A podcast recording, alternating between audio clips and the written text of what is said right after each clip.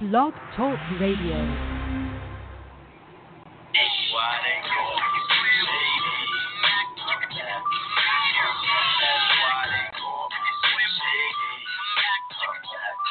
We back. They call me A Roddy. I'm back. What's going on, We Miner. Nation? I'm Anthony Salom. This is Alex Nicolas, and we are back with another episode of the Rush Podcast. A new season, 2017 football season is just around the corner. What's this? Our three-year, four-year anniversary between me and you doing this I lose count, man. I lose count, but It's been fun. Been a fun ride. What's going on, y'all? Shout out to Austin, Texas. Shout out to Northeast. El Paso Here we 79924. What's good, everybody? What's good? Another season coming up. Man, we, you know what's crazy? Usually this time, I mean, you know, we're all hyped. We're all, you know, we're all juiced up. We're homers or whatever that. But we actually got some legit stuff to talk about because we've seen some UTEP basketball. We've seen some UTEP football, and just a week away from the opener, man. So let's jump right into it. We're gonna start off. First, we'll start off with a little bit of basketball. We'll get into football later. Oh, as always, we taking your calls. If y'all could get through on the line, what's that number? I can't read it. three four seven nine three four zero nine five one. It hasn't changed since we started, and Alex still still can't I can't it, remember but- a damn thing, bro. You know why? But uh, either way, hit us up on Twitter at SBM MinerRush. Hit us up in the K, uh, ca- uh, case comments. I'm looking at work. Page comments over there on minerrush.com. You gotta get those cobwebs Gotta get man. the. co- It's been You a long time since I came here and rap on the mic. You doubt that? No doubt about that. But let's get into it. Miners getting back from Costa Rica on Sunday. A I, I, don't, I guess the only words to really describe this would be an interesting tournament, like we talked about pre-show. You know, the big guns were kind of hidden per se. Uh, got a lot of saw a lot of the young guys, but we didn't see a lot of young guys. We saw a lot of tweets about the guys. Obviously, there was no TV, no radio, um, but a one and two start or whatever you want to call it, a one and two performance. I don't know for you how much you're judging the wins and losses compared to what you saw on stat sheets to what you saw in little highlights what do you take away as a whole? And you know, like I mentioned, we didn't get a chance to sit there and watch 60 minutes of basketball like we would have liked to. But what, what was kind of your biggest takeaway from reading, from looking at stat sheets that just kind of jumped at you and said, "Man, that's something that you could build on and come us over." Well, you know, I think it's easy to look at the scores. It's easy to see that the back-to-back losses to uh, McGill was it McGill University Miguel, um, times two. at times too. It's easy to see those and, and and you know take it as a negative and say, well, you know, we can't even beat these smaller schools out of Canada and whatnot. But it's no different than any other um, any other exhibition game for Tim Floyd. We've seen this throughout his time here. He he doesn't necessarily. He, it, it's not about winning and losing for him. When he goes into those games, sure, I mean, there's that competitive fire in him, and you want to win the game, but really, he wants to see what he's got in his players. Some of these young guys, these new kids, obviously, like we're used to, plenty of, of new faces in the program, and so, you know, if, you look at the box score and you start looking at, I think Omega never played more than like 26 minutes. He played like eight You know, minutes, nine minutes the last game. Exactly. You know, so you have he's really just trying to see what he's got. I mean, you had uh, uh remind me his name, the walk on. Um, Deshaun something. th- that kid had like you know he was our leading scorer one game. You know what I'm saying? So that it shows you that everybody's getting in the rotation, everybody's getting playing time, and so it's not so much about wins and losses as much as it's just finding out what you have for this coming season. So it's easy to say, well, we lost to a smaller school or or whatnot, but it really that really doesn't define exactly what where the season is going. I mean, I'm not saying that we're going to be good. I don't know how good this team can be. That's still yet to be determined. But just seeing how they played in Costa Rica isn't exactly the whole story. Now, what I will say, and something I was mentioning to you before the show, is just what's what what's kind of disheartening is seeing that this team, that Floyd's team, has still not learned how to defend the three point line. Gave 'Cause up McGill lit us up twice in a row from the three point line. Lit, lit, lit. And and that more than anything is why we lost the game because we couldn't hit threes and they were knocking them down. And you know, we saw that a lot last year and you just you it's hard to, to give up 10, 12, 15 three pointers in the game and still win. And so, you know, what the, the worst part about this all is that Tim Floyd started his career here at UTEP as the chapter in his career here at UTEP as a defensive coach. I mean, and he showed that the first he did. couple he, years. He. That, sure. that was his staple. I mean, it was defense, and you had guys that wanted to play defense, and you had games that weren't so attractive. You know, weren't too fun to watch because they were in the 50s and 60s, and they were slowed down, and and just just a slug it out, you know, ball game. You don't see that anymore. You don't see that anymore from Tim Floyd, and and I don't know if his coaching style is just changing or if he's not getting the athletes that he wants that want to buy into what he's selling defensively. But that, in my opinion, is what needs to change if this team is going to be good this season. And I think it's personnel. I think, I mean, it has to be personnel. And I mean, so many interchangeable parts the past couple years when during those defensive teams, you had your your two best defensive players, Julian Washburn and, and yeah. Cedric Lang, as kind of defensive stalwarts, defensive pillars that you kind of lean on no matter what. You know, Juju's going to go out there and he's going to guard the best scorer. You know, Ced's going to shut down their biggest post presence. And that's something that UTEP hasn't had. Now you throw in Matt Willms, you throw in a guy like Kelvin Jones, you're hoping that at least that part can be done in terms of teams, you know, just basically muscling the minors up inside. Now you got to uh, uh attribute these new guards and get them in the mix. You got so many new guards out there, and one of the guys I want to talk about, and I got to kind of eat crow. I got to eat my own shit on this one because during the scrimmage we were texting, and I was real negative about Isaiah Osborne. I was really negative. I thought he just wasn't the guy that looked physically that could hang at the D1 level. But you look at what he did. You know, Floyd's obviously seen something when the guy's getting 31 minutes per game. And we talked about integrating new guys. I think there's a reason why Isaiah Osborne played 94 minutes in three games. This dude's going to play. He's going to play. And he averaged 11.3 points a game that it was. And, and, you know, this guy, his ability to kind of just be that Swiss Army knife. He can he can he has that quick release from the outside. I mean, that's going to be key when UTEP can find a point guard that can kind of find him out on the wings on on, on that on that extra pass, that pass pass. Not so much that first pass, but that ball reversal. If that's going to be a key guy. Not only that, but he's a little silky getting to the rim, and he can get to the free throw line, and he can make free throws.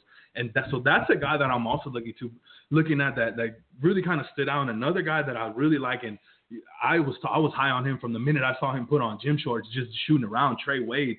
I mean, this kid had a double double in that last game, and, and that this was a game where he played 26, 27 minutes, where you know it kind of you know, kind of looked like, okay, maybe Flagler is in foul trouble, Omega's in foul trouble type of situation. Maybe not so much in that game, but the way that that kid stepped up and as athletically as, I mean, this kid is gifted.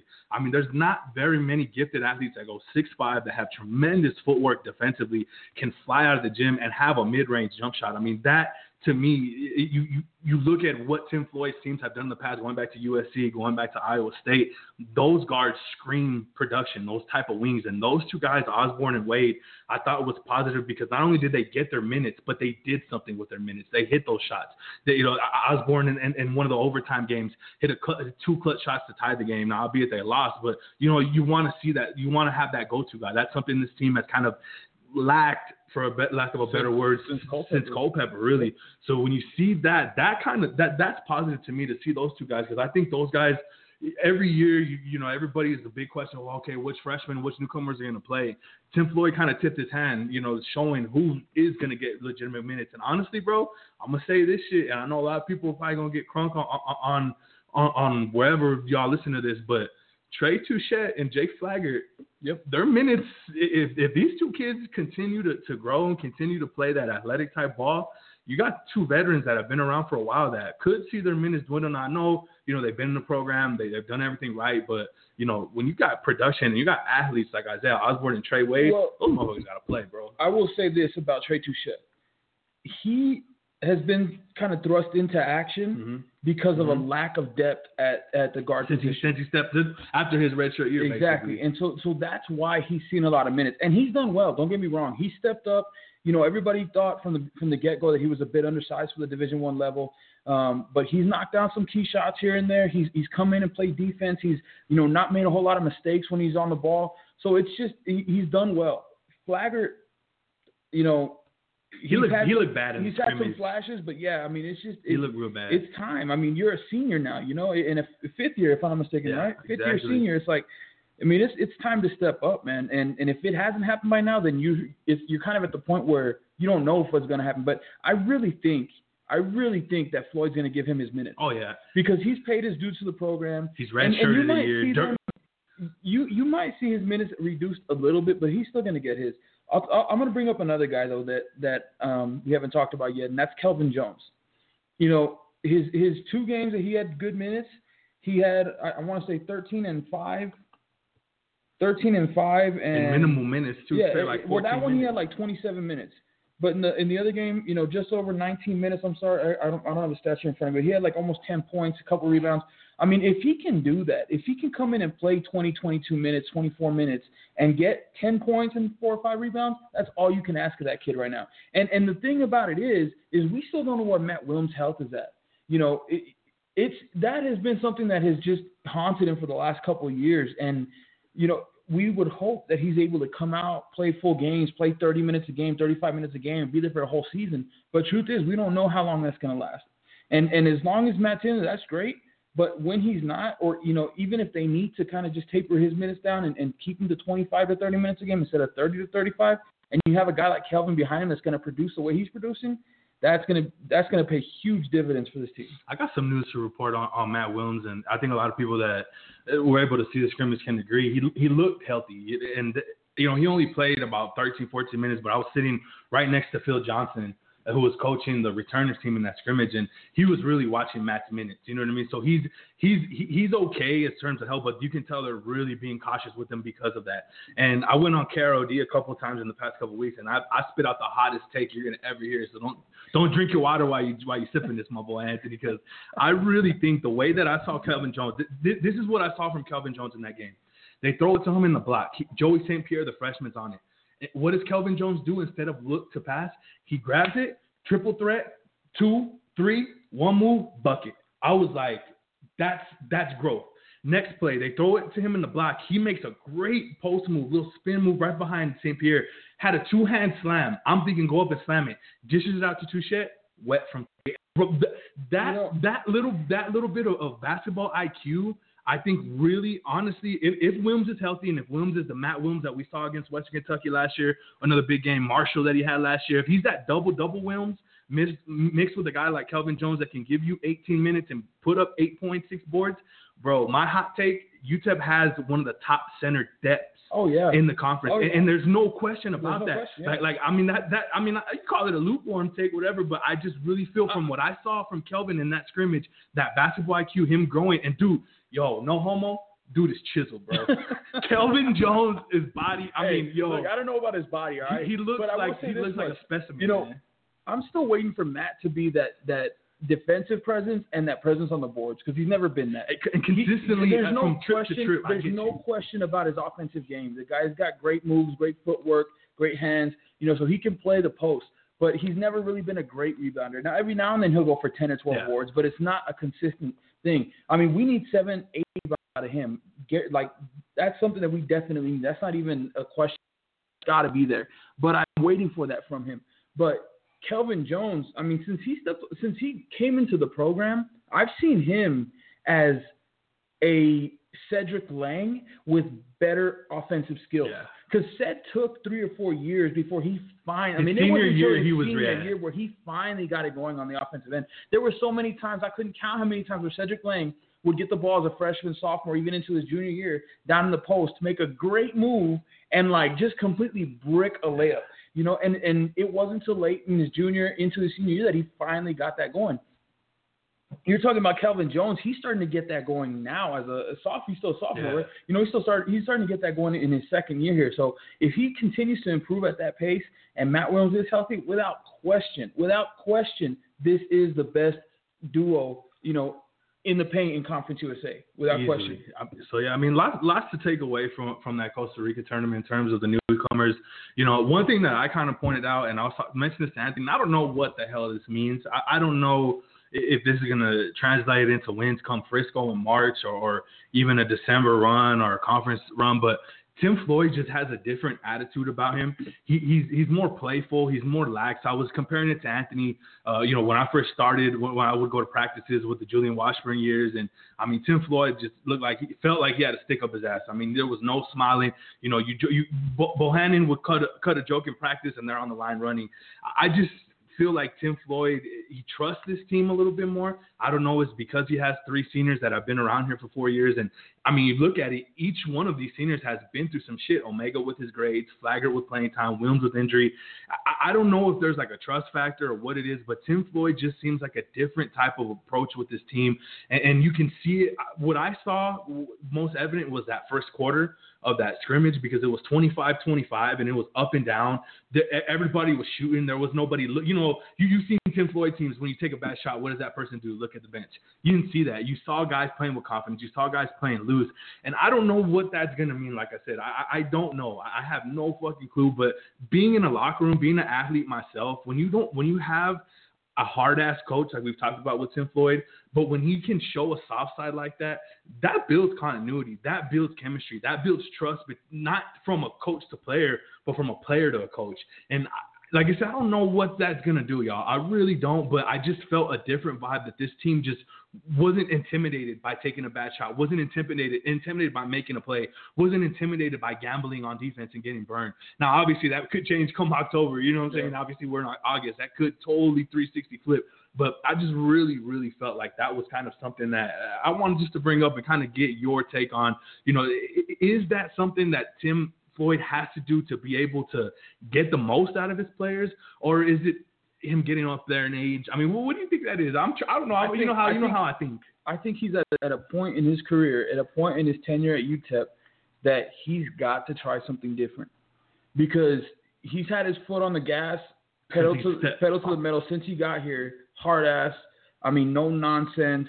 I mean, to the point where I mean, I don't know this as a fact, but you can pretty much put two and two together and say that he's driven players out of here. Yeah.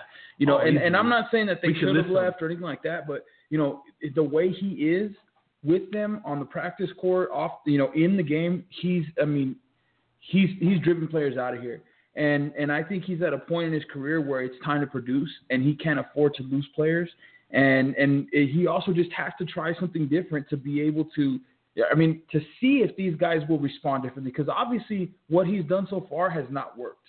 It, has been, I, I, lose track at you know at this point, but what is it? Is it the eighth year now? Is that what it is? Yeah. You know, eight years with with literally nothing to show for it, and so I, I just think more than anything, he's he's come to the conclusion that what he's been doing has not worked, and it's time to try something different. Um, and I think that'll show it'll translate onto the court. You know, when you see these guys like you're talking about, more confident, more able to just play their game, and not have to worry about you know being yelled at or being taken out of the game. I think you'll see that.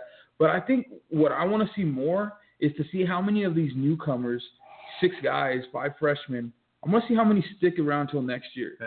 Because if you start more, seeing more defections, then obviously he really hasn't changed. I think if you start seeing this coach that they can open up to, and you know he's he's more of a you know, laid back type of coach, I think you won't see those guys leaving the program. And and I think that'll for me to see if Coach Floyd truly change, I think that's going to be the, the key right there. I agree. That's a damn good point. That's a damn good point. but point. We'll have to so wait we'll have a year. Wait, but, yeah, and like I said, could that change in October? Could he get back to drill sergeant Floyd 24 seven? It could. It could. But you know, that's a damn good point that you made. So while we're on freshmen and recruits. There was some recruiting news that's happened, uh, particularly on April 20th. Hey, what day is that? Uh, 420. Uh, Taj Royster committed back on April 20th, 684. Now, these next two commits we're going to talk about, these are Prop 48 guys. And we've all know how well Tim Floyd's done with these Prop 48 guys. And Taj Royster, 684 uh, out of out of uh, Houston, another stretch forward type guy. I really think this guy's length and his ability inside is going to help. Um, but the guy that I'm really fired up about, the one that just committed on August 11th, Kaheem Brown from Brooklyn. We're talking about New York City guards, you're talking about tough motherfuckers, guys that are to get dirty, guys that are to defend, guys that are to get to the rim. Kaheem Brown, I mean, you look at the offers from this kid, obviously, and this is not a knock on the kid, you know, no disrespect at all, but obviously grades were the reason why there was a lot of the schools that were after him backed off. And, you know, you, like I said, Tim has done a tremendous job with this Prop 48 deal where, you know, he gets, first of all, to come to school here. You know, it, it, that, it's a tough situation to tell a kid, look, you can come here, but you got to pay your own way. I mean, what kid from Brooklyn, what kid from yeah. Houston is going to do that? That says a lot about excuse me, dang, a little heartburn there. But you know, I really like this Kaheem Brown kid. I think this kid is going to be one of those impact freshmen that you see. Obviously, he's going to. I'm not saying he's going to take nobody's spot, but that's your Omega replacement, if you will. You know, not really in the same mold as Speedo's Omega, but a physical guard.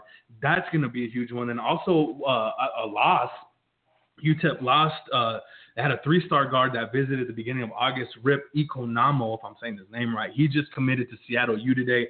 I was hoping we would talk about a new UTEP commit because this kid kind of reminded me of like a Josh Swiggin, six seven, really really athletic wing that can shoot it, can really just wear it out. It, that to me, that's kind of a borderline loss. If Kaheem Brown didn't commit, I would be kind of saying, well, we might you might want to be concerned about what UTEP's looking for because we know what they're going to need for 2018. They need length on the wing. You're going to need length on the wing. Trey Wade is going to need some help. Obviously, you're losing Omega. Obviously, you're losing Jake. You uh, going to, or excuse me, not Flaggert, or I said mentioned Flaggert. Touchette's going to be a senior. So I think what you're going to see, they got their forward in, in Taj Royster. Now you got to look for that guard. You're going to have to get two or three scoring guards. I don't think you can't. I don't know if you can go so much specialist. Maybe if a six six six seven guy that could really defend, but you're going to definitely need a scorer in there. I think Kaheem Brown is that. There, believe there's two more available scholarships. So it's going to be interesting to see how aggressive they are with that because they've been pretty aggressive. Um, and then not only that, but looking at 2017, I don't know if you've seen this. I did a little write up on this the other day. Devontae, how do you say that last name? Uh, Retrieve? Yo, I mean, you know, we we've followed Tim Floyd recruiting since. I mean, Anthony's followed longer than me. This is the first time in probably two or three years where UTEP's been in the running for a guy this high. Yep. And, and not only that, but UTEP hasn't really been involved with these guys. We've talked about it here before how Floyd's changing that kind of perception instead of just offering every four-star guard, guard that has California ties to him. This kid right here actually has some Texas ties. Um, you know, it's come down to Gonzaga, Oregon. I know Oregon's backcourt is stacked out. I think Gonzaga, you know, they lost what Nigel Goss from that from last year's big team. So I, I don't know how much of an impact, but I mean, if if this kid really wants to come in and play, you know, he'll play here. There's no, I mean, there's no doubt about it that he will play here. And this kid, I mean, there's no doubt. I mean, he's 152nd overall by 24/7. Scout ranks him 67, 13th best overall shooting guard, but per scout. I mean, I think this guy. Looking at some of his film, he fits Conference USA. You know, you're looking at Pac-12. You're looking at even some of the upper echelon of West Coast, West Coast Conference. You kind of see, okay, this guy can fit if they have room. But you look at this guy in Conference USA. There's no doubt he can make an impact. He's going to visit this week. If, if Floyd can pull this one off, and, and I've said this on a couple of message boards, I think for the first time in a while, outside losing Roger Williams, Floyd's kind of weathered the offseason. Close to saying he's won the offseason a couple of times, but if he can steal this Davatri kid from Gonzaga and, and Oregon, I mean that's not a that's a pretty damn good offseason for Tim Floyd compared to the bullshit that's gone on in the past couple of years. No doubt about it. I mean he's got the numbers, he's got the size. Uh, what interests me the most is that you've got a kid like this this late in the recruiting process that I mean, when you talk, when you bring Gonzaga into the picture, you're talking about a kid that's that you're not gonna have to worry about in the classroom, basically. Yeah. You know, because Gonzaga doesn't just go after anybody. Like you, yeah. you got to be able to qualify academically, and and they look for. I mean, it's hard to get into Gonzaga. Let's and put it that they, way. They confirmed. To, to, oh, I think it was 24 star scout said that he's good. So I mean, he's ready. That's something that that you just don't see.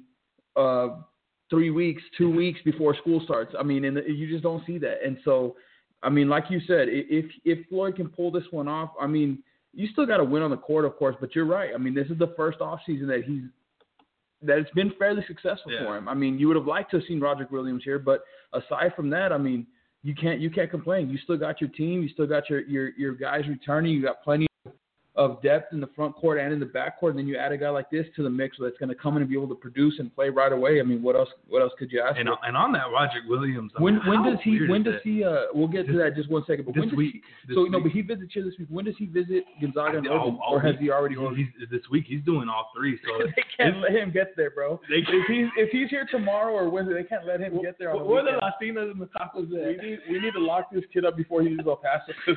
yeah it's gonna be tough to hold on to a guy like that I mean it's so hard man when you look at kids like this and you can't blame them I mean Nah. I, I was an athlete growing up, and you always you you always dream of playing for in Oregon for a Gonzaga. You know what I mean? For name schools.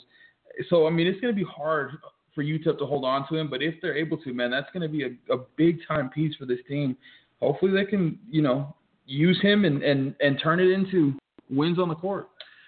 and kind of just just real quick on Roger Williams, and I don't mean to disrespect anything when I say this, but add Jesus Christ to the list of the reasons why UTEP basketball players don't show up or try. I mean that I just you know we're, we're quick to blame Floyd for a lot of things. You know what I mean? Like Well, okay, but let's talk about that though. What was the story with that? so okay, according to Floyd, when I asked him, I don't know when, when I met with him a couple about a month ago, Roger Williams showed up on my, my dates may be wrong, but he showed up on a Sunday. Summer two was supposed to start that next Monday. So he get his mom and, and Roger Williams drove all the way from Cali. They staying at a hotel. Roger got checked into his room or whatever, his dorm room. Supposed to go to class the next Monday. Floyd has breakfast with the mom before the mom takes back off to Cali. So he's here for a day. He's here, I mean, what, maybe 36 hours at most? I don't know who his roommate is, but now we're getting into Tuesday. Roger Williams left a note on his pillow saying that he had prayed on it and Jesus told him to go back home and finish his career there. I don't know. I haven't seen where he signed at. I but it's just that to me, I, I can't. You know, we, we, I mean, I'm guilty. I blame Tim Floyd for everything on this show. I blame Tim Floyd for me having twenty dollars at the end of the month before payday. But I can't blame Tim Floyd for this one. I mean, that honestly, Tim did. I mean, they this kid I thought was locked in. I thought he was all in on UTEP. You know, talking to him when we were DMing him when he when he when when they recruited him. You know, from everything from when he graduated from his JUCO, oh, he had UTEP on his graduation cap. You know what I mean? Like this kid was all in. Something happened, and I'm not a spiritual person. Like I don't mean to disrespect nobody when I said that, you know, but it's it, that it is what it is. I mean, if that's the hundred percent truth, yeah, I can't really blame anybody. You know, you can't really blame anybody. I mean, that's somebody's faith, and, and you know that is what it is. I ain't gonna get into religion on this damn show, but it's awkward, right? That's one of the most. I mean, more than the Isaac Hamilton, more than the Chris Sandifer. I mean, that were Well, kind of I cut mean, and look, dry. If you're if you're religious, if you're religious, then I could understand you praying and, and getting your answers through prayer. That's that's fine. yeah, exactly. But I just have a hard time believing that's what, that's what actually happened here. Because honestly, in my opinion, you know, if you are religious, that you you you ask for that guidance from God, you know, beforehand, like you know, to make that decision, to to see what's the best place that for you as a person and and where you can be able to grow as a pure as a person and a player, you know. So in my opinion, like that was already made. So obviously, like something else happened, Yeah. something something else, somebody or something else intervened, and I wouldn't be surprised to see this kid end up at some major program Pac-12. and and uh, and wind up, you know, finishing his career career there. The other thing though that I was gonna say is he's a California kid, right? Yeah. And he played JUCO in California, right? I, I will say this much. there goes your fantasy hopes. Uh, that sucks, man. OBJ. Help.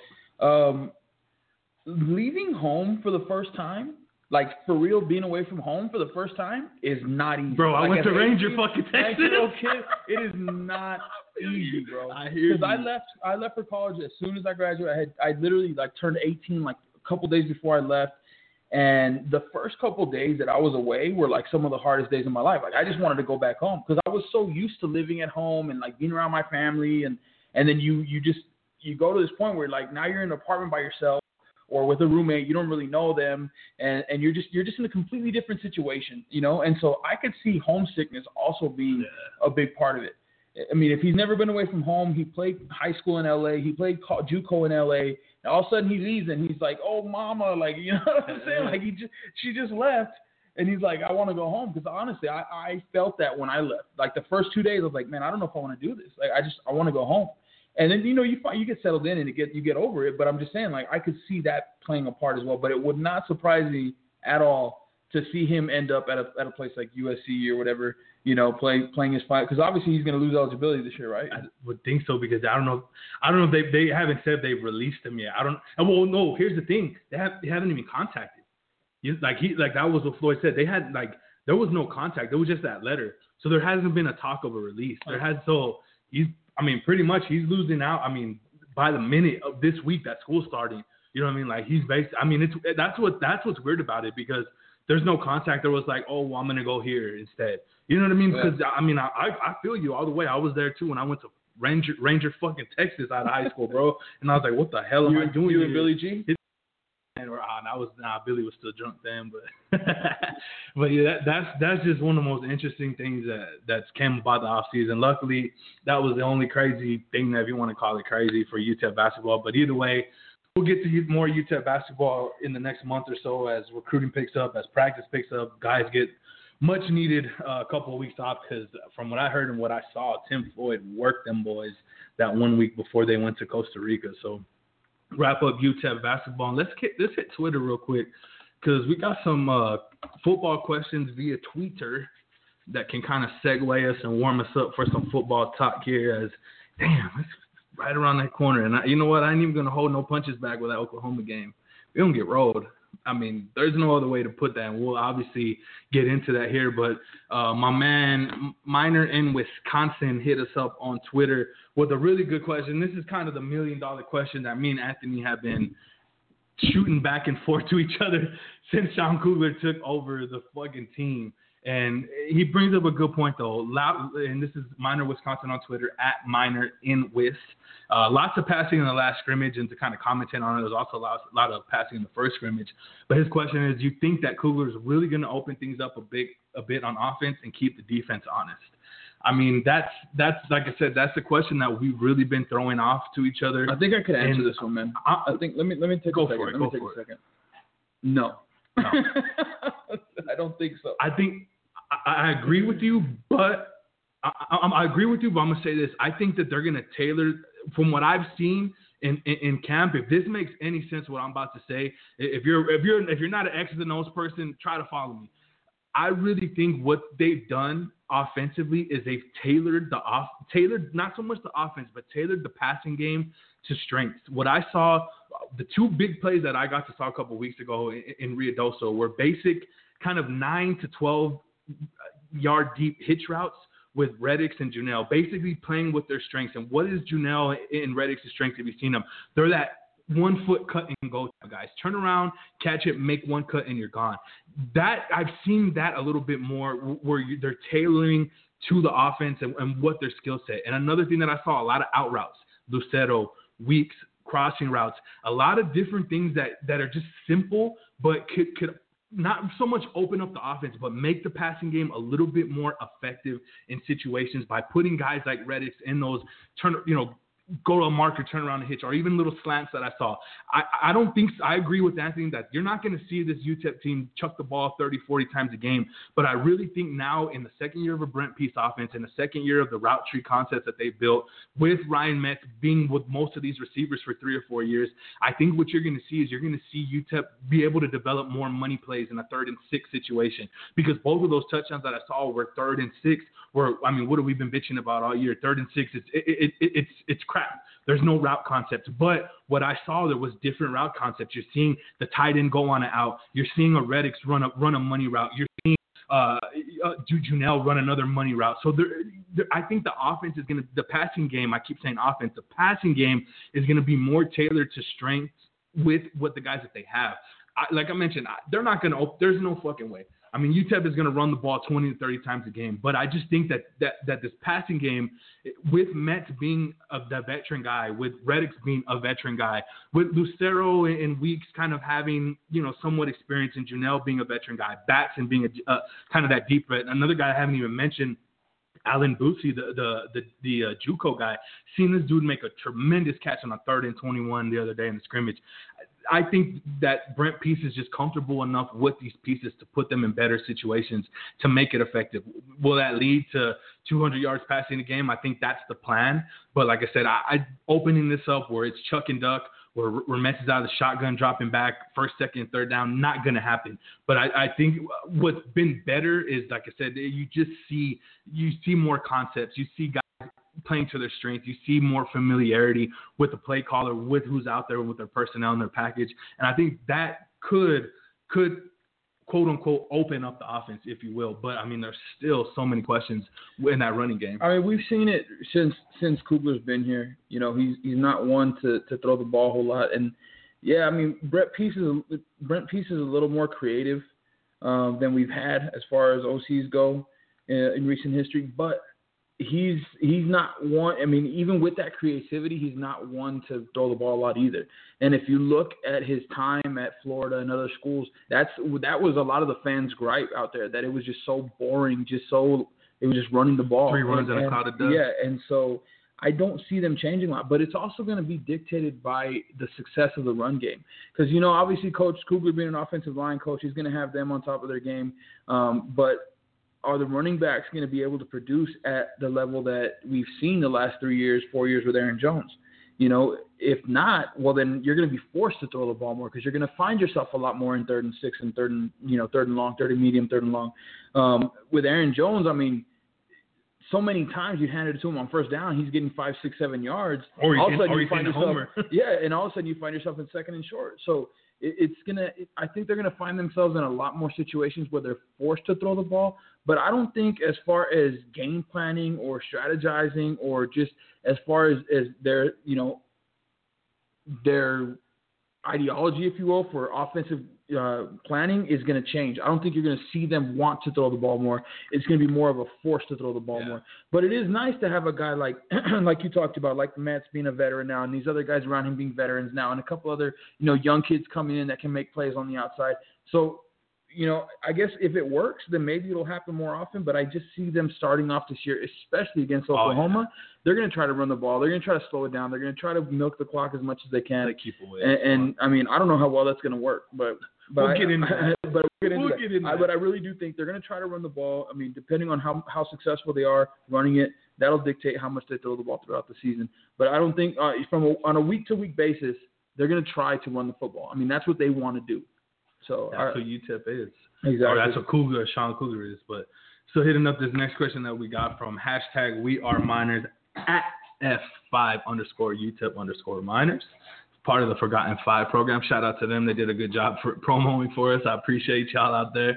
Uh, but he asked, do we have a decent enough running back who will look good with the help of our offensive line so that the offense does not come one dimensional? We kind of touched on a little bit, but let's t- go to your running back question. Honestly, and I, I did a, a Q&A with Underdog Dynasty today, and I'm gonna start hyping up a UTEP running back, Walter Dunn. yes. I'm gonna start hyping the fuck Yep. out of Walter Dunn because I didn't get to see him play in that first scrimmage. He, but talking with people, talking with some offensive people there, Walter Dunn has looked explosive, and, and not only that, but he carried five times for 42 yards on one drive last Sunday. And that that's that. I, I went on Sports Talk past couple weeks, talked about UTEP is missing that explosive guy. I hope it's Dunn. It's gonna be Dunn. I mean, I, now like I said, I don't know if this is the Aaron Jones, but he's a home run hitter. This is the guy that's going to be able to keep defenses honest. This this is the guy. This is the guy that when when, when you know when to answer your question, you know we are Martinez. It, his offense going to be one dimensional. This is going to be kind of that Aaron Jones changeup type of guy. He's going to be that running back that's going to be able to set the tone and, and keep defenses honest. And not only that, but Kevin Dove. I mean, Kevin Dove looks the part too. I mean, those two guys. I, I don't want to say that's a legitimate duo because they're both really unproven. I mean, Dunn made great plays last year as a Swiss Army knife. He wasn't really a running back. Was he a wide receiver? Was he a kick returner? He played all sorts, jack of all trades last year. He's focusing on running back, his natural position, which he played in a tough district in high school up in the Dallas area. Kevin Dove, same deal, tough, tough motherfucker from El Campo. I mean, that that's something to build on. If you, with those two kids right there, and we haven't even mentioned Josh Fields, we haven't even mentioned Donald Watt, guys that I like. TK Powell ran for a buck twenty against three NFL prospects against La Tech a couple years ago. So there are capable guys. It's just with me, I'm just from what I saw that first time in camp, I only saw a guy that Kevin Dove that was FBS ready. You know what I mean? These other a Watt has talent. He broke one off to the outside, but two guys that have FBS talent that can make impact: Walter Dunn and Kevin Dove. And and, and I really think Walter Dunn is going to have a breakout year. I I would predict right now if you had, I would predict somewhere maybe even between seven nine hundred yards, six touchdowns. That's not asking for much, but I think you know parlayed with the, with an experienced guy like Metz that. Like I said, I don't know if they're going to open up the pass game, but he should be more efficient. That's what UTEP is going to need. And if you can get Walter Donald out of those six touchdowns to break three or four long ones and, and really juice momentum, the offense, kind of what Aaron was able to do the past couple years, I think that could be your remedy. But there's still a lot of questions in that running back. But so far, I mean, if I had to pick one guy, I'd say Walter Dunn And I- easily. I completely agree. And we talked about Walter Dunn last year after that UTSA game where he out. I mean, he didn't he didn't have uh, the you know the best game rushing. I think But they he ended up with put- 40 yards. Yeah, but, they put him in a situation yeah, that he. but he had a couple runs, and you could just see the playmaking ability of him, and like you talk about it, the home run ability, and, and in that passing game too. Because I want to say that he had a long, like screen, screenplay that he scored a touchdown on in that game. Also, he scored three touchdowns that game, if I'm not mistaken. I mean, without a question, I think he's the one guy that that is is going to be the big playmaker. But I think that the carries are really going to be spread around, Yeah. and, you know, until they figure out what they actually have. Well, I haven't been able to see him, but Josh Fields, what what do you see from Fields? I mean, is he going to come he in? looked like a freshman the time that I saw him, but he he he just didn't like like the, honestly that day the defensive line whooped the def, offensive line's ass, and, and so I, I I'm I'm gonna give him I'm gonna give him a fair pass Yeah. because I just thought that you know his offensive line got outplayed, but he was in there. Uh, there was certain times there was a red zone. He was with the first team, moved the ball. He was with the first team, so he's gonna be in the mix. And check this out. One thing that I did notice when he was in there in, the game, this is something that I've wrote about and I've talked about on my high school football shit. Josh Fields is one of the best running backs I've ever seen run out of the pistol. Like not only just straight handouts, but delays, uh, draws. That that's Josh Fields' game. He just has that ability to kind of let the defense pass, and he can make one cut and move. And that's something that I saw when Josh Fields was in the game. A lot of pistol, a lot of different stuff that we hadn't seen to kind of tailor to his ability. So it's it's that that when I say it's real interesting to see how Josh Fields is gonna is gonna be mixed in is because I saw that I didn't see him run straight 12 personnel with a one back 24 dive up the middle. You know, I saw a, a pistol. I saw I saw, I saw two wides. I saw or two wides and a tight end in the slot. You know what I mean? Out of the pistol with Ryan Metz. So that's where it's kind of like, okay, are they experimenting to see where he can help? Because they don't feel like he's adjusted enough to the pro style, single back, 12 personnel, 22 personnel. I mean, that's what's going to be kind of my question is how does he fit in schematically? Because we all know he has that talent, but it just seems right now he's still trying to adjust to the full pro style offense. That, and that's, what I that's think what I think is real interesting, taking a step away from just Josh Fields in general, but you you have a scenario here at UTEP that that isn't very common. At least it hasn't been over the last you know 10, 12 years, and that is that you don't really have a running back.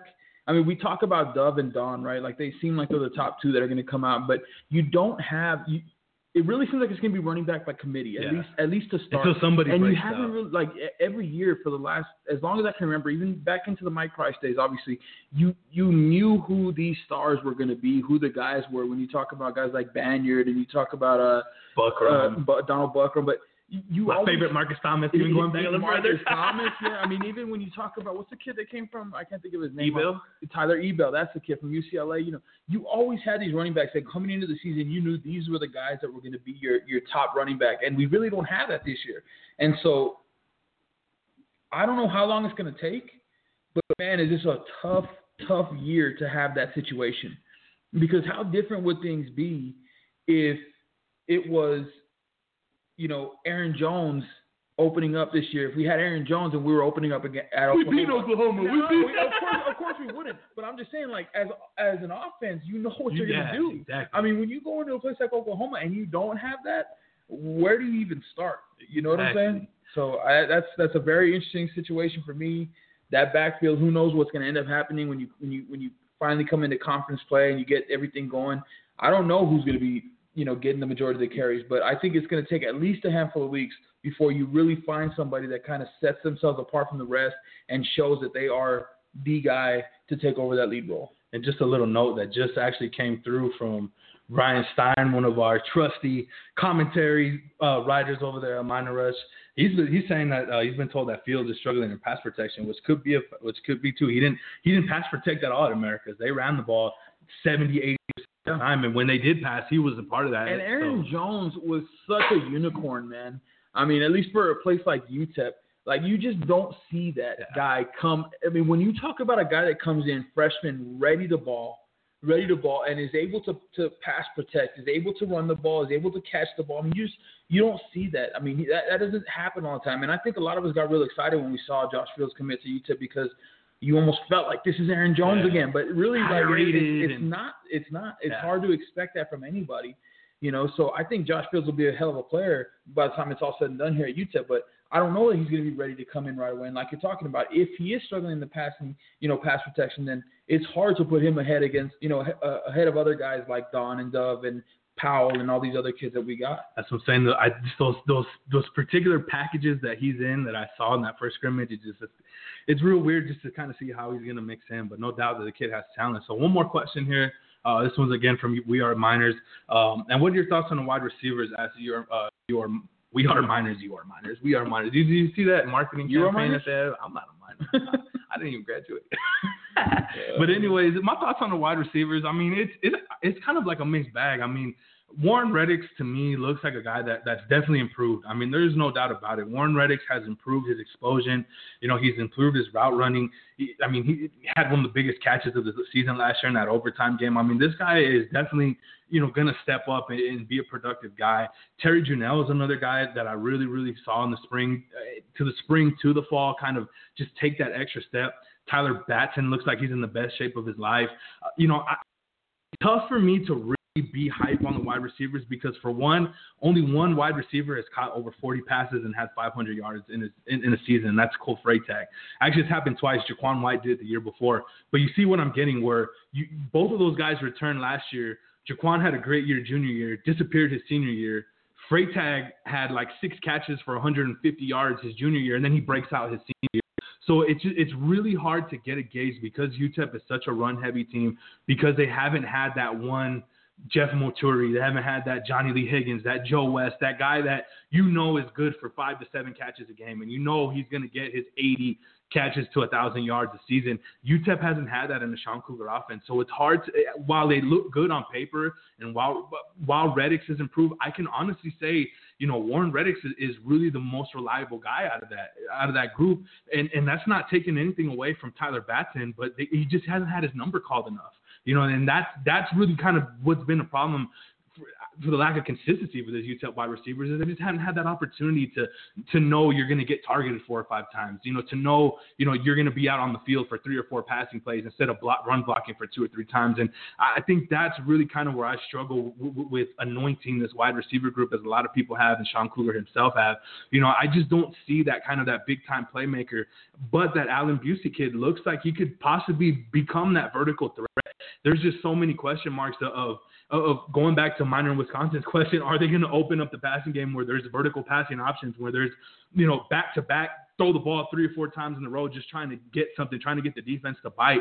That I think more so, my thoughts on the wide receiver is going to come down to play calling, going to be calling down to packages and situations, and I think that's kind of the best way that I feel that I can explain this wide receiver group without just totally shitting on them. And, and one thing uh, uh that I've been hearing too I've heard. I know the El Paso Times reported Eddie Sinegal is out with, edu, with, with grades. My sources close to Eddie are saying he still has a chance, but I mean, the closer we get to the Oklahoma game, it don't look like it. So I honestly, right now, I would count out Eddie Sinegal, and that's tough because I mean that kid really. I mean, a hundred yard game against La Tech last year, one of the top secondaries in the conference. So I'll, I'll, i just have a mixed bag when it comes to receivers. I'll take you at your word on the receivers because I haven't I haven't gotten a chance to get out and see them, but what am I am I dreaming when I say that we didn't we get a transfer on a wide receiver from a Power Five school, or am I just completely making that up? Nah, I think I'm just completely yeah, making it up. BC was the only, uh, but or was it that was a, that was that was my off season. What or maybe we're just in the running for something. That, that was my off season uh, laundry list. Was a was, was a transfer wide receiver. I think maybe we had talked about it, but the only transfer receivers that Allen Boosie kid had some productive numbers as a JUCO kid. But I mean, he looks like that downfield threat. I mean, he really does look like a guy. There was a situation they went red zone. Uh, they went red zone work. First two plays, defensive line sack Metz back to back. Third and 21 Metz kind of rolls out to his left, steps back from the pocket, throws up a jump ball, and this Busey kid, I mean, just looked natural. You know, I mean, sometimes you're like, oh shit, you just kind of got lucky. No, that kid went up there, he went up there, grabbed it, brought it down inside the five.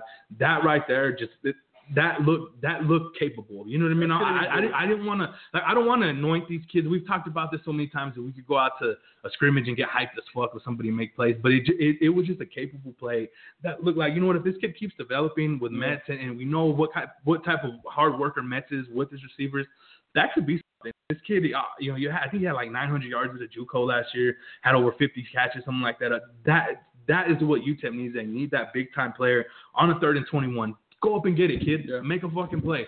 That's something UTEP hasn't had, or not. Not. I don't want to say they haven't had that because I thought with Cole Freitag they did, but uh, you know, What what I will say though, and, and I feel like a broken record with this because I do say it a lot. You know, we I mean, okay, so we we know what the passing game is or isn't, whatever you want to say with UTEP, but if we're going to be successful running the ball this year, especially without an Aaron Jones, we've got to find that deep threat to Yeah. to be able to stretch defenses out. You know, because we haven't had that for the last three years, and and now's the time where if you're going to find somebody that maybe this is the kid, I, I mean, it's right now. Yeah. You you got to have that and you, because you got to keep defenses honest because you don't have Aaron Jones to, to break one for 70 every single time he touches the ball. So that's or 90 or 92 yards. we got we got somebody on the line. We're gonna get trolled. I. I- I, I feel think- like I think we're gonna get because I don't recognize this number, but we'll see. This What's going on? You're live on the on the rush. What's going on? Who we got? Hey guys, this is Chris Sinclair calling in from uh, New York City. How you guys doing tonight? Doing good, Chris. What's going on in New York? In New York? Man, so uh, truth be told, I'm a Rutgers alum. I want I wanted to know. I, I think you guys are talking about college football tonight, right? Yes, sir. Great. So, uh, you know, I'm a Rutgers alum. I just wanted to hear you guys' thoughts. You guys seem really knowledgeable about the subject. Um, Rutgers seems like they're on the resurgence. Seems like they're going in the right direction. You know, they're building a new um, athletic center. They're you know getting some you know top three and four star recruits. I was wondering if you guys can give me your thoughts on Rutgers. If it seems like you guys are experts, so I assume you guys know a little bit about Rutgers football. But any thoughts would be great. You know what, man? So I'm assuming you found us on the uh, Blog Talk Network, which is great. Awesome to see that you're tuning in. We're actually a UTEP uh, blog under SB Nation. Trickle So we, we cover UTEP Oh. and Conference USA sports. But it's no it's no deal, man. I mean, hey, we could talk Rutgers sports, uh, but why don't you fill us in on what's going on to give us a little a little bit of, of uh, Rutgers football? Because I, you got me. Go ahead, man. I'll give I'll give you your time. I'll give you one minute. Cool. Thank you very much. Uh, guys, you know, I learned a lot just listening to you guys, even if I don't really know all the players you guys are talking about. It seems like you guys are really knowledgeable about the sport. You guys, uh, you know, even just from a strategy perspective, I think you guys were talking about UTEP getting a, uh, you know, a deep ball threat so that they could run the ball, pound it down low. Um, so it's uh, it's great to hear, you know, strategy and discuss, you know, just overall tactics with you guys. Anyway, Rutgers football. So you guys know, you know, you guys probably hear some of the big names that come out of Rutgers. You know, we got a Ray Rice, we got a Gary Nova, Sure. we got you know all these guys who you know coming out of Rutgers. Um, I want to uh, ask you guys a quick question. Um, our running game right now is not very strong. We have a lot of deep ball threats. What is and I have a follow up question to this, but if you have a deep ball threat, can you get by with just like an average running back, or you know maybe even a below average running back? Let's say you have a strong O line and a few deep ball threats. Can you get by in a college football season with just a below average running back? In my personal opinion, I think you can. If you're if you're able to get that three to four yard per clip and, and keep it manageable, and like you mentioned, have keep that deep threat in your back pocket. I, I think that's kind of a big thing. And, and I, I, let me And ask that's kind you, of the just, boat we're in. yeah, that's kind of the ball. And that, that's what I'm going to ask you. Is Rutgers, would you consider them kind of that pro style, or is it a spread? Real quick, just a real quick question I got for you. What would you consider their offense? So, So, you know, we just hired Chris Ash. I don't know if you guys know who that is. He was uh, working at Ohio State before this. So I would say Okay. it's probably a hybrid of spread and pro style, Yeah. but Yeah. he incorporates. And, and I know, think with with, with that, I, I, especially those type of offenses, I mean, you look at the way college Yeah. football is nowadays. I mean, the running game for some teams, the running game is is kind of a, almost a throwaway play where you know you, you don't care as long as you're getting those three or four yards to, to be able to just keep the defense honest, Yeah. to be able to beat a blitz. Maybe you call you know a, a trap or something where you get a guard pulling or something, catch somebody slipping. I think with those style of running, so I I think I really think that you know even with the with the, with an with an adequate line. Let, let's start there. Not so much a below running back, uh, you know, below average running back, but if you have an adequate line that could set that table Mhm. and get you those three or four Yep, yards yeah. to set up that deep Yep. ball, I think that's something that we've been clamoring for here at UTEP for a long time, just to be able to have that threat. And if if Rutgers has that Right. consistent threat, and you know, going back to the way that that play action sets that up, I mean that that could be that could definitely be a big Hmm. card for the Scarlet. Interesting. Great. You know what I would exactly say though, just adding to that, is that the, the, the downside is the league that you guys play in. Because for us, Right. we're looking at this in, in a very similar way, except that we play in Conference USA, where you don't have teams Yeah. that are known for defense. And and you know when you talk about the Big Ten and looking at your all schedule, starting off with a team like Washington, I mean you got a couple cupcakes after that, but once you get into the conference play, I mean there are no easy games. And and you're talking about the Big Ten that's pretty much known as, I guess, the second best defensive conference. Would you say that? You I mean, that. SEC is going to be number one. So I mean, you Yep. guys, you guys are going to have it tough, man. I would say it's going to be tough to get by with a, a below average running game, but I mean, I guess Right. anything's possible, right? Yeah. Cool. Cool. Chris, thanks a for tuning in, man. We appreciate you. Feel free to look us up. S, uh, minerrush.com. It's SB Nation is the group, and uh, chime in whenever you'd like, man. Utap Utap Stop That was We've just become a Big Ten Rutgers blog for a little bit. no, that was that was definitely a troll. Did you see that? Did you hear that at the end? Uh-uh. That was I UTEP sucks, right? He Was said- it- is that what I, I, I- I kinda took my- my I I headphones had off, my headphones off That's too. all good. Uh, we got we're we're used to being trolled, Chris. That's the thing that you don't realize, man. So it's We, we, good. we we deal with it. I mean, hey, I I I, I, I want to talk you- football. I Football's were coming up. That's, But, a, uh, good, assuming- that's a legit but- football question. But though. assuming he is a Rutgers fan, I mean, he's not really in any better boat than we are at UTEP. So I mean, anyway. great Sean moving on. through that door. moving so anyway, these guys still talk about Ray Rice. this next week, I don't know if we're gonna be able to deliver a podcast to y'all because Chihuahua's gonna be in town and this, this, and this going on. So, you know, I don't know how much we're gonna preview Oklahoma because honestly, I, I, I'm gonna keep it real. I don't have any expectations for this game. Like, you know, when, when we talk weekly, you know, we, we always kind of have our, well, what do you want to see? You know, what, what do you want to happen? We know what's gonna happen final score wise, but I just I don't know. I, I, I, I honestly, I, oh, I- let me just say this about this UTEP team overall this season. I don't know. I, have no. Yeah. I, they could win three games. They could win six games. They And- could win seven. They could go winless. I, I just, it all starts. It all starts with Aaron Jones. Yeah. man. the lack of Aaron Jones because we knew what to expect out of the offense the last couple of years, and now we don't.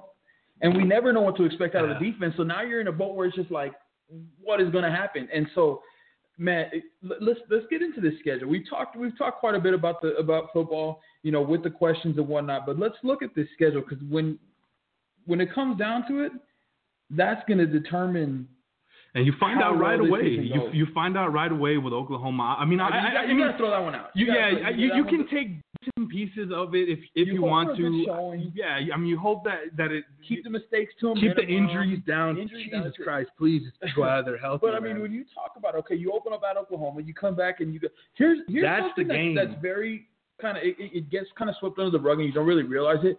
But after September 15th, we have three home games. Yeah.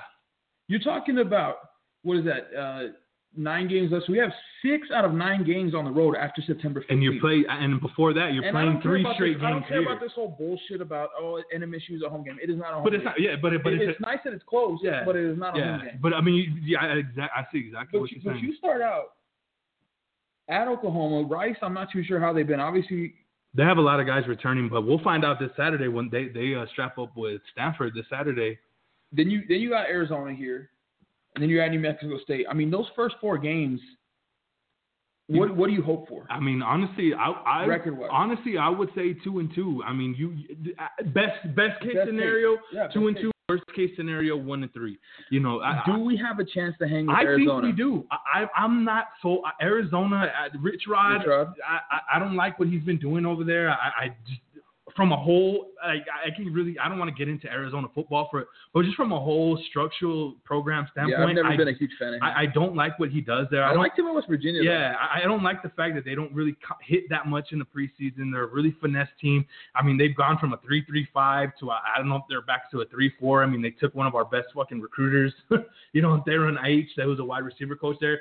I think honestly, and I told this to uh, the dude at Miner uh, Miner Illustrated.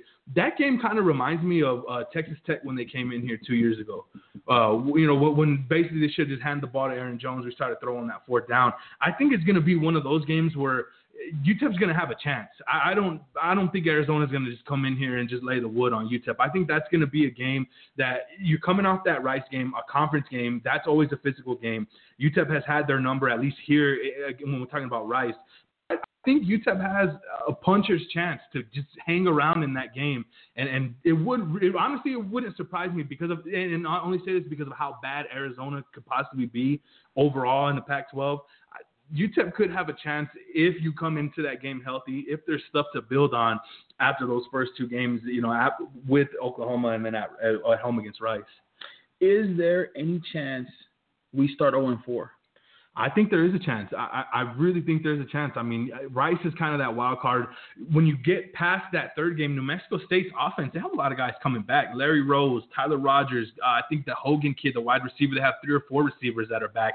Offensively, that New Mexico State team is going to be pretty damn good for a Sun Belt team. Wouldn't surprise me to see them, you know, be a 30 point per game, 350 yard passing type of team because of their experience. Defensively, I still think they're a little bit weak. Uh, but I mean, this is a team that's really challenged UTEP in a sense the past couple Yeah. years. Even I mean, last year was kind of a it wasn't as close as, as the score kind of indicates.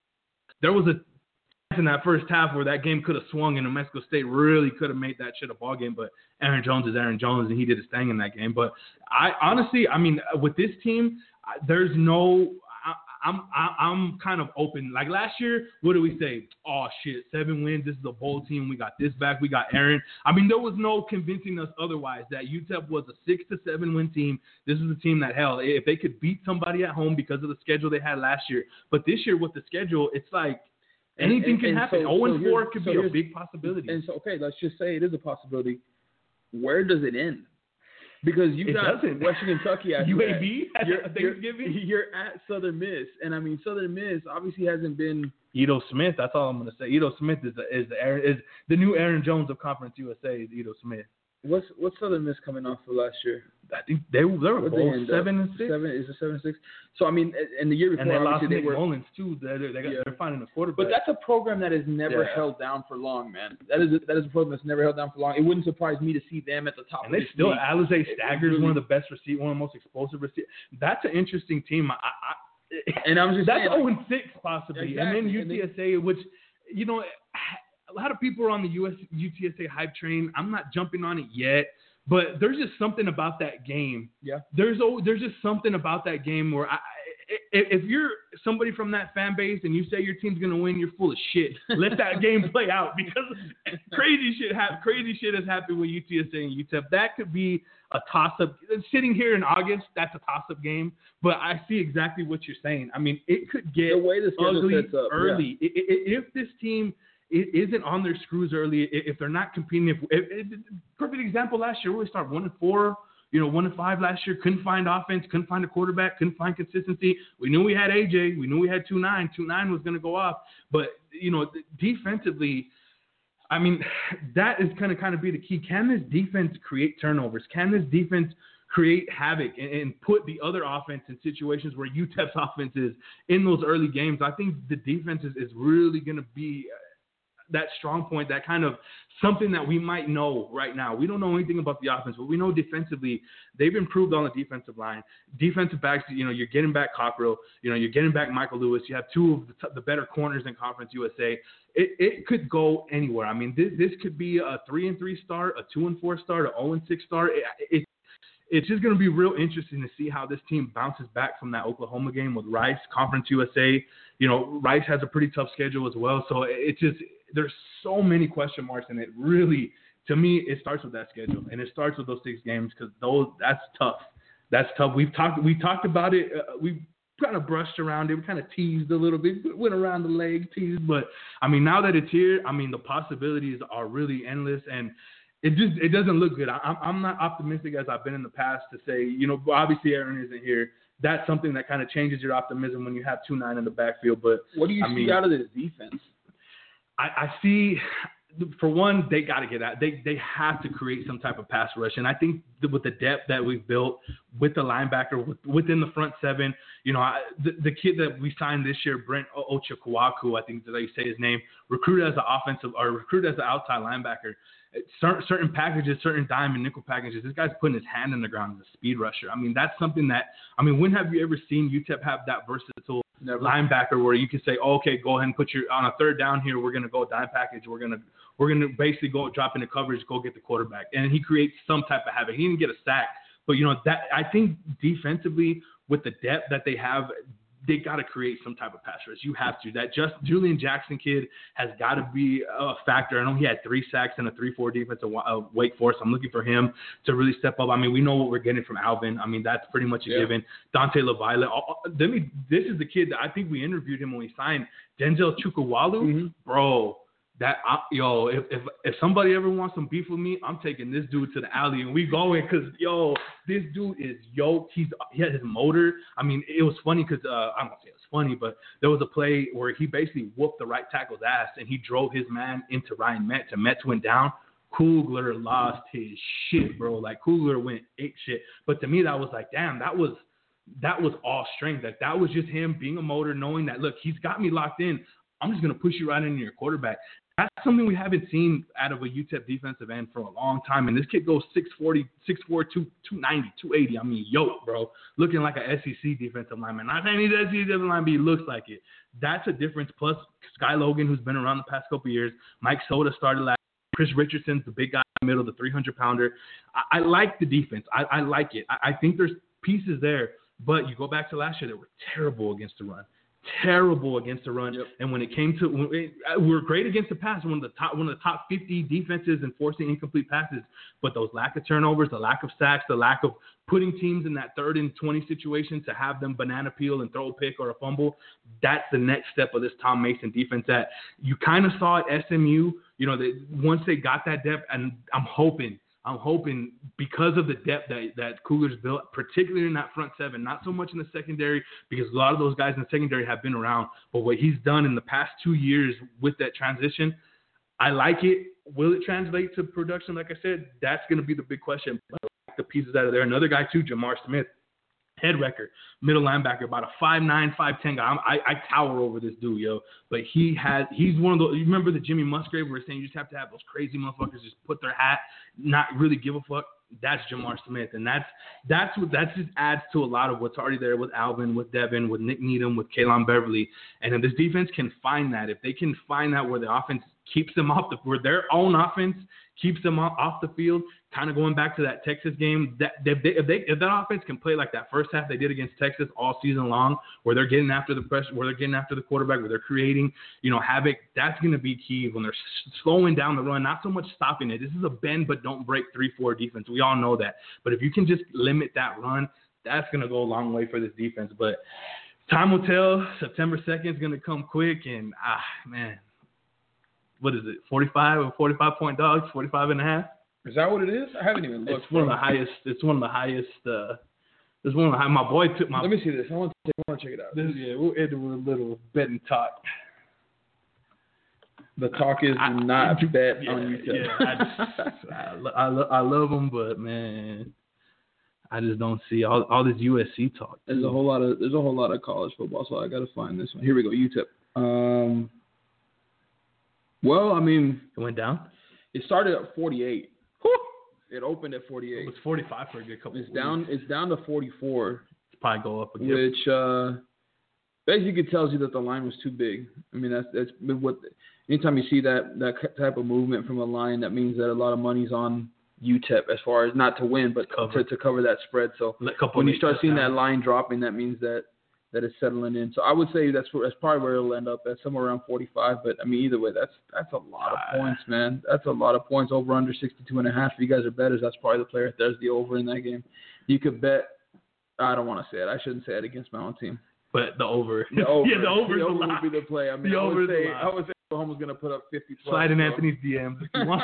if you want the real take slide up Mr. Lowe's DMs. He'll hook you up with some betting take. Well, I'm not gonna lie. It was it was a bit rough. We had we had a little bit of rust. I mean, no, we got we got into it. We got into it. Then we had our our our, our weekly troll. That was nice. Um, am, am I am I hearing things? Did he not? I'm gonna go back to the tapes. I'm gonna go back to, but he or knew. He blocked his number. He knew. He, yeah, mean, he knew. He played it off pretty well. He sounded like at first least, time. At long least time. he played it off. At least he played it off. Sometimes you just get the dudes that don't, but it's all good. That's why we need a screen, a call screener. We're uh, we're hiring. You. We're hiring. You call screeners. Oh yeah, too. Before we leave, gotta shout out our new writers. I'd have felt like an asshole if I did it. Shout out to Mark Teixeira. You've seen some of his work on the rush. Uh, UTEP PhD student, definitely gonna be a solid, solid addition to the MinerRush family. And then Yin Yang Samurai on Twitter at Yin Yang Samurai, the Samurai.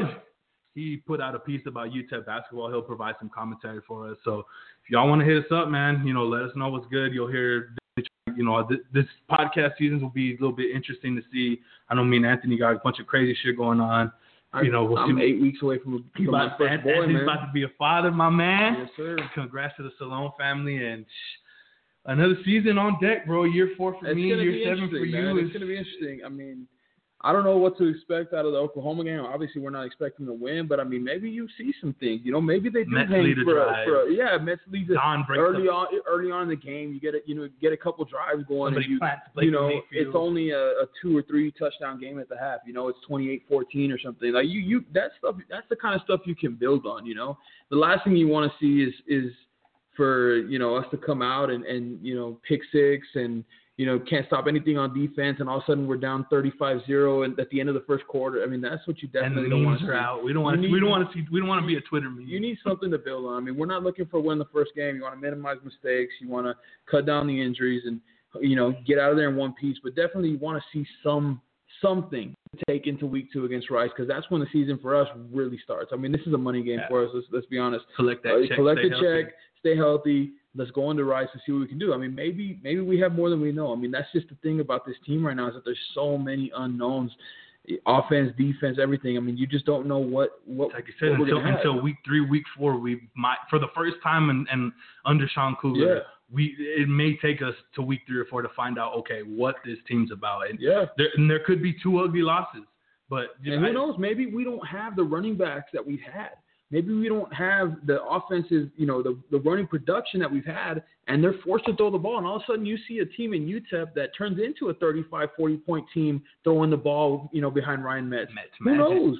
Who knows? I mean, again, Andrews Gad, that's what I want to see, baby. you got you just want to see some positives in the first game. Take it into week two against Rice, and if you pick up a win there, you know, you're kind of on your way because then you hope that you're able to knock off, you know, you, you're gonna be licking your chops. well, not, not necessarily knock off. Arizona. I'm saying hang against Arizona. I mean, if you do, I think you're in a position where this is a bowl season Yeah. now. You know what I'm saying? Because you're going to start three and one after that. If you're picking up those two wins, you're going to go beat MSU, in my opinion. So, I mean, it, interesting to, to talk about, but there's so many unanswered questions that it's going to take at least till that Arizona game to find out what's going on. But man, God help us against Oklahoma. Amen. Y'all know where to find us, minerrush.com, at SBN MinerRush on Twitter, facebook.com slash MinerRush. Um, any questions, comments, y'all want to help out, y'all want to do some writing, uh, SBN MinerRush at gmail.com. Whatever it is, let us know. Hit us up. Questions, comments, concerns. I'm Anthony Salom. That's Alex Nicolas, and we're out. Peace.